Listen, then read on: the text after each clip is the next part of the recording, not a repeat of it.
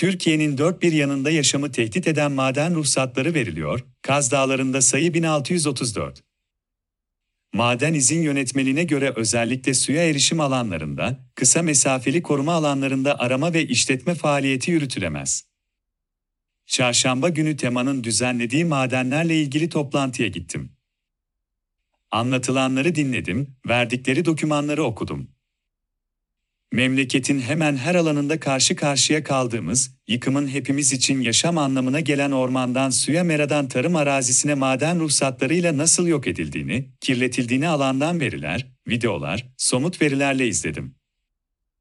Tema Vakfı Yönetim Kurulu Başkanı Deniz Ataç ve ekibi, madenciliğe kapalı alanların kanunlarla belirlenmesi gerektiğini savunuyor yani ekosistemin sürdürülmesi, içilebilir su kaynaklarının, ormanların, tarım alanlarının korunması için bu alanlarda madencilik faaliyetlerinin yapılmamasını talep ediyor. Budayın, temiz içilebilir suyun, ormanın altından daha değerli olduğunu anlamamız gerekiyor. Bir yandan iklim krizi, kuraklık bir yandan savaşlar, yaşamın olmazsa olmazını yok ediyor iktidarın desteğiyle doğal hayatı yok etme pahasına hesapsızca yapılan maden arama faaliyetleri sadece geleceğimizi değil, bugünümüzü de bitiriyor. Başta Avrupa koruma alanlarını %30'lara çıkarmışken Türkiye'de bu oran %8'lerde. Dinlediklerimden, okuduklarımdan, seyrettiklerimden kısa notlar çıkardım. Lütfen okuyun ve iktidar eliyle karşı karşıya bırakıldığımız riskleri görün. Maden Kanunu 20 kere değişti. Türkiye'de halen yürürlükte olan 3213 sayılı Maden Kanunu 1985 yılında yasalaştı. Yasalaştığından bu yana 20'den fazla kez değişti. Bu değişiklikler içinde Adalet ve Kalkınma Partisi döneminde 2004 yılında yapılan değişiklik önemli bir yere sahip. O güne kadar kanunun 7 maddesinde orman, ağaçlandırma, alanlarında askeri yasak bölgelerde ve sit alanlarının yakınlarında madencilik faaliyetinde bulunulması ilgili kanun hükümlerine göre izne tabidir deniliyordu. Bu madde yeni halinde alanları sayıp buralardaki madencilik faaliyetlerini, ilgili bakanlıkların görüşü alınarak Bakanlar Kurulu'nun çıkaracağı yönetmelikte belirleme şekline yani siyasetin, izninecin safına bıraktı. Enerji Bakanlığı'nın verilerine göre 1993-2004 arasında 1500 maden arama ve işletme izni verilmişken 2004-2009 arası bu sayı 43-500'e yükselmiş. 24 il 20 bin maden ruhsatı, ruhsatların %63'ü orman, mera, tarım alanı.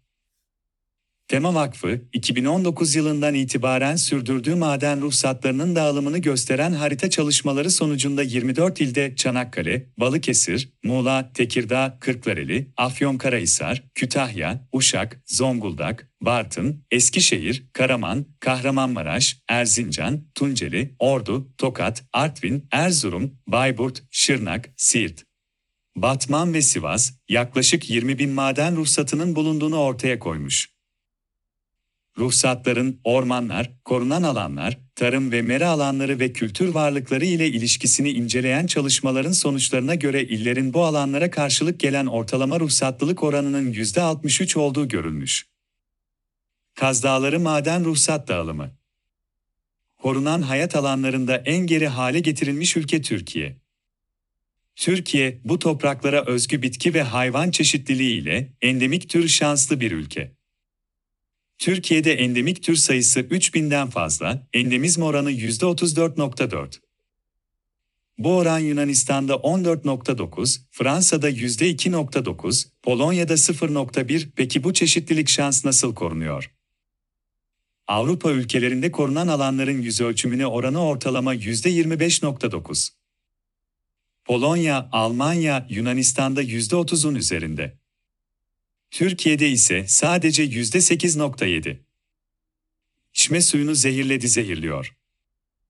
Maden izin yönetmeliğine göre özellikle suya erişim alanlarında, kısa mesafeli koruma alanlarında arama ve işletme faaliyeti yürütülemez.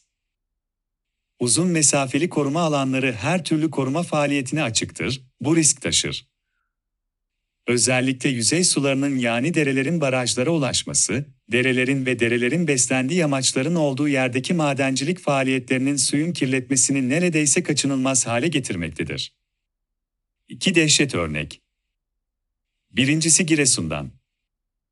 Şebin Karahisar'daki madenin atıklarının depolandığı tesislerdeki atık maden barajının patlaması sonucu, ağır metalli ve kimyasallı atıklar maden tesisi çevresindeki akarsulardan Kılıçkaya Barajı'na ulaştı. İkinci örnek Çanakkale Serçeler Terziler Madeni'nden. Bu maden kentin tek içmen kullanma suyu kaynağı olan Atıkhisar Barajı'nın uzun mesafeli koruma alanı içinde. Burada oluşacak kimyasal kirliliğin baraja ulaşmasının önünde hiçbir engel yok. 24 ilde 20 bin maden ruhsatı haritası. Kaz Dağları'na 1634 ruhsat. Çanakkale'den bahsetmişken, ormanıyla, tarım alanlarıyla bu ülkenin en değerli yerlerinden biri olan Kaz Dağları'nda 1634 ruhsat verildi. Bu ruhsatların %80'i orman alanlarının, %55'i koruma alanlarının, %78'i tarım alanlarının, %66'sı kültür varlıklarının yakınında o içinde. Bölgede Alamos'tan Halila'ya 4 bölgede verilen ruhsatları yan yana koyduğunuzda başta peyniri ile ünlü ezine bölgenin tarımsal alanları olumsuz olarak etkileniyor. O arada ruhsat aldık ama işe başlamadık ne var ki diyenler de var. Ama ne tema çalışanları ne bu ülkede yaşayanlar saf değil. Aynı bilirkişiler Türkiye'nin dört bir yanındaki çevre maden davalarında. Madenlerle ya da çevre ile ilgili davalarda her ne hikmetse hep aynı bilirkişiler tercih ediliyor. Özellikle tartışmalı riskli alanlarda. Verilen kararların tartışmalı olması kadar kimi bilirkişiler son dönemde kararı mahkemeye bırakıyor. Oysa tema ekibinin verdiği bilgiye göre bilirkişinin kendi tespitini net bir şekilde ortaya koyması gerekiyor. Bu ülkenin toprağına, suyuna, tarlasına sahip çıkmak, bunun için okumak, takip etmek, itiraz etmek gerekiyor. Teşekkürler Tema.